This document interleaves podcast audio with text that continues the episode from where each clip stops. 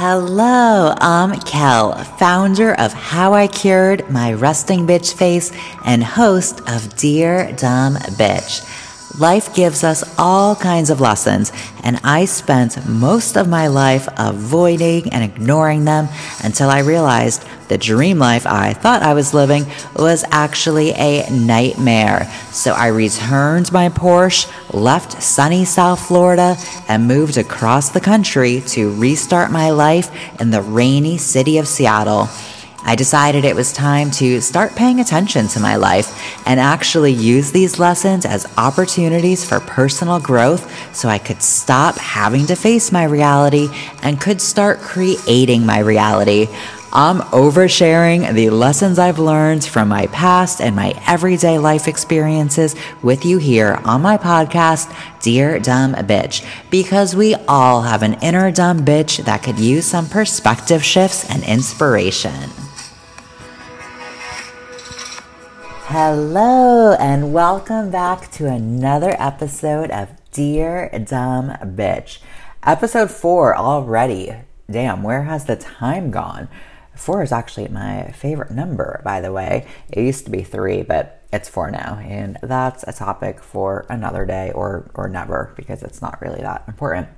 Anyway, if there's one thing I love, it's definitely consistency. So I will be releasing these episodes every Tuesday and Thursday for the entire month of January. And who knows after that? It will definitely be at least once a week, but we will reassess when the time comes. If there's another thing I love, it's accountability. So this is me putting my goals out there to hold myself accountable. That's actually called a commitment device, but we can talk about that more later. So, we often think that perspective shifts and self awareness come from major life moments, and they definitely do.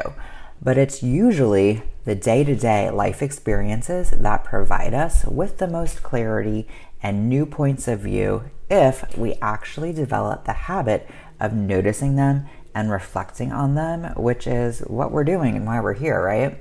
Like me sharing all of my personal issues on a podcast isn't going to change my life, but I hope it inspires you to think about things differently so that way you can change yours, which is code for go meditate and write in your journal. Anyway, so sometimes life lessons are dramatic, like moving across the country and restarting your life, but sometimes, and by sometimes I mean most of the time, they come from realizations from ordinary life. It's the day to day shit that can teach us the most if we actually pay attention. So, I recently had a realization during a routine life activity, and by recently I mean this morning. So this morning, I'm shaving my legs. I'd say I was in the shower, but I'd be lying because I wasn't. I was standing next to my shower, shaving my legs, which I'll explain why I was next to the shower and not actually in the shower in just a moment. So I'm shaving my legs, and I have this epiphany that I'll also share in a moment. So this morning I took my shower, which I do every morning, and I'm starting to get ready for the day. And I remembered I had a nail appointment, which means I'm getting a pedicure, which means you have to shave your legs because the leg massage is way more enjoyable for everyone involved with smooth skin. So I realized I should have shaved when I was in the shower, but I didn't because I wasn't thinking about my nail appointment then. So I'm standing there debating what to do. It's like 5:55 in the morning, and I'm in my robe wondering if I should say, "Forget it, you don't really need to shave," or if I should go back in the shower for round 2 already or if I should just cancel the pedicure because my toes still look great from last time. And finally, I was like, bitch, just go shave. You don't even need to get back in the shower, but shave your fucking legs and move on with it. And then it hit me. I'm wasting my time being indecisive. Now, this was a moderately heartbreaking realization because there are a few things I despise more in life than wasting time. And the fact that I'm wasting my own time was quite disturbing because I can sometimes be indecisive. And by sometimes, I mean quite often, which means I'm wasting a lot of my own time. So it's really these simple things that seem insignificant that can provide the most insight in our life, like shaving your legs on a Monday morning. Well, shaving your legs is significant and important, but you know what I mean. Now, as much as I would like to say otherwise, the shaving saga wasn't the first time I've been stuck in indecision. I do cardio every morning because we haven't even talked about my morning routine yet. So just you wait and get ready for that. So the other morning, I started my run and quickly realized that it wasn't really what I wanted to be doing and thought, hmm, maybe I should just do indoor cardio instead. So I'm like barely down the street and I turn around and start running home to go do my indoor cardio instead. But then I'm like, ugh, the fresh air might be good for me, so maybe I should just suck it up and run after all. So I turn around and start running again. And then I'm like, ugh, this isn't really what I want to be doing. My legs are super sore from this week's workouts. So I turn around again, and this cycle repeated more than a few times until I'm basically doing laps on the side of the street at like 4:56 in the morning because I couldn't decide what the best option was until I'm kind of in tears and I'm like, why am I like this? You might not believe me, but I swear I, I really don't cry that much. Finally, I was like, bitch, just go inside and do your cardio because this outdoor attempt isn't working and just go, move on with it. Needless to say, my morning had a delayed start because not only did I waste time unintentionally doing laps on the side of the street, but also with the mental recovery from that moment. And I'm using air quotes. You can't see them, but just know that because was it really a waste of time if I learned a lesson? Anyway, my morning was delayed because of that drama. So then I got to overthinking where else is indecisiveness showing up in my life?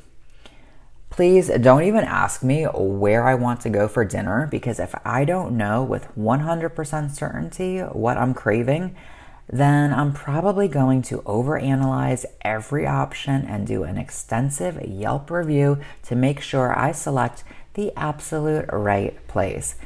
Like, bitch, there's no right or wrong restaurant. It's just a restaurant, and you could go to a different one a different time, and you'd probably be eating already if you had made a decision, but instead you're just hungry and confused. Wow, what a delightful combination.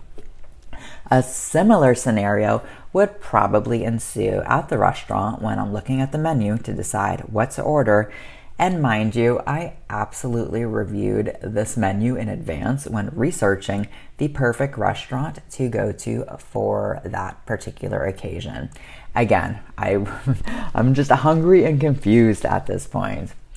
Has anyone else experienced indecisiveness in their life? Like, surely I'm not the only dumb bitch that has been in tears at the nail salon in total despair over the agony of having to pick the perfect color, right? Shout out to my amazing nail artist, Helen, who not only makes my nails look incredible, but is also helping me work through some control and trust issues. Mm, appreciate you so much, Helen. So, I've experienced indecision in more significant life decisions as well like four years ago when I was deciding if I should leave my marriage and move far, far away from Florida. At the time, I wasn't sure if I was making the best decision or worst decision by leaving, so I didn't make any decision for a while. I experienced indeci- indecision in another relationship a few months ago when I was deciding if I should end that relationship or try to make it work. I couldn't decide what the right decision was, so I didn't make any decision again for a while. So let's overanalyze this. Dear dumb bitch, you're wasting your time being indecisive. Sometimes there's no right or wrong decision. It's just a decision that ultimately leads you to where you're supposed to go in life. The decision is neutral, but you give it meaning. Overthinking the options is really just wasting time. Trust yourself enough to make a choice and to know that you know what's best for you. The real mistake isn't making the wrong choice, but rather letting yourself get stuck in the fear of making a mistake. So, naturally, my next question was why am I like this? Have I mentioned I'm a recovering perfectionist? maybe just once or twice, right? I don't really enjoy making mistakes. I know, I know. Does anyone? Of course not. But sometimes I let my fear of making mistakes paralyze me from taking action until I've considered every possible scenario.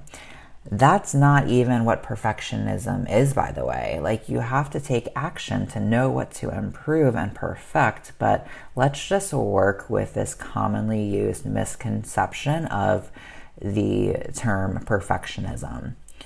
I've over applied this practice to most areas of my life, including, but not limited to, everyday decisions, such as if I should shave my legs, what workout to do, what to eat, what nail color to choose, etc. So we like labels, but decisions are just decisions. We tend to give them too much credit, but there's usually no right or wrong decision unless you're taking a test, and then maybe you could get it wrong. As a now grown up straight A honor student, I've applied this right or wrong thinking to my entire life. The reality is, there's usually no right or wrong decision because it's just a decision. We interpret it and give it meaning, but really it just moves us on to another decision and the cycle repeats, and that's life. You can't get it wrong because it's always taking you where you need to go. There truly are no mistakes in life because the wrong turns always lead you to the right lessons to learn, and the wrong place will eventually lead to the right place, which again, that's why we're here, right? To learn the lessons and evolve so we can live our best life and have fun along the way. I've spent a long time valuing other people's opinions of me, and by a long time, I mean like basically in my whole life. This led me to thinking that other people know what's best for me. You know how that plays out. You know, when someone asks you, Where do you want to go for dinner? and you reply, I don't know. Where do you want to go? I'm finally starting to question this theory by asking myself, Why would someone else know what's best for me? We all have this internal guidance system, like our own personal GPS, that navigates this journey of life. So, this internal GPS, aka our intuition, speaks to us in feelings. That's how your intuition communicates with you through feelings. I missed this memo and spent a long time working really hard to avoid my feelings, which means I was really just ignoring my intuition, but better late than never, right, to discover this. So, learning to listen to our feelings develops the relationship with yourself which is how you learn to trust yourself so you can trust that you know what's best for you. And I don't think you waste time with indecision over the right or wrong insignificant choice when you have the trust in yourself to know what's best for you. I say think because I'm still developing this trust with myself, so I don't know for sure yet. I'll keep you posted. Trust in yourself takes time to develop because the relationship with yourself is like any other relationship. Like, you wouldn't immediately just trust a stranger, right? Most of us, and by most of us, I mean myself, have spent a long time essentially being strangers with who we really are because we never prioritized the relationship with ourselves. Again, I missed that fucking memo. Who is the Secretary of Life giving out these memos anyway? Does she need a performance improvement plan? Anyway, another reason we are indecisive and over analytical is because of fear, which ultimately ties back to the first point, which was perfectionism. So there's usually some underlying fear that causes us to get stuck.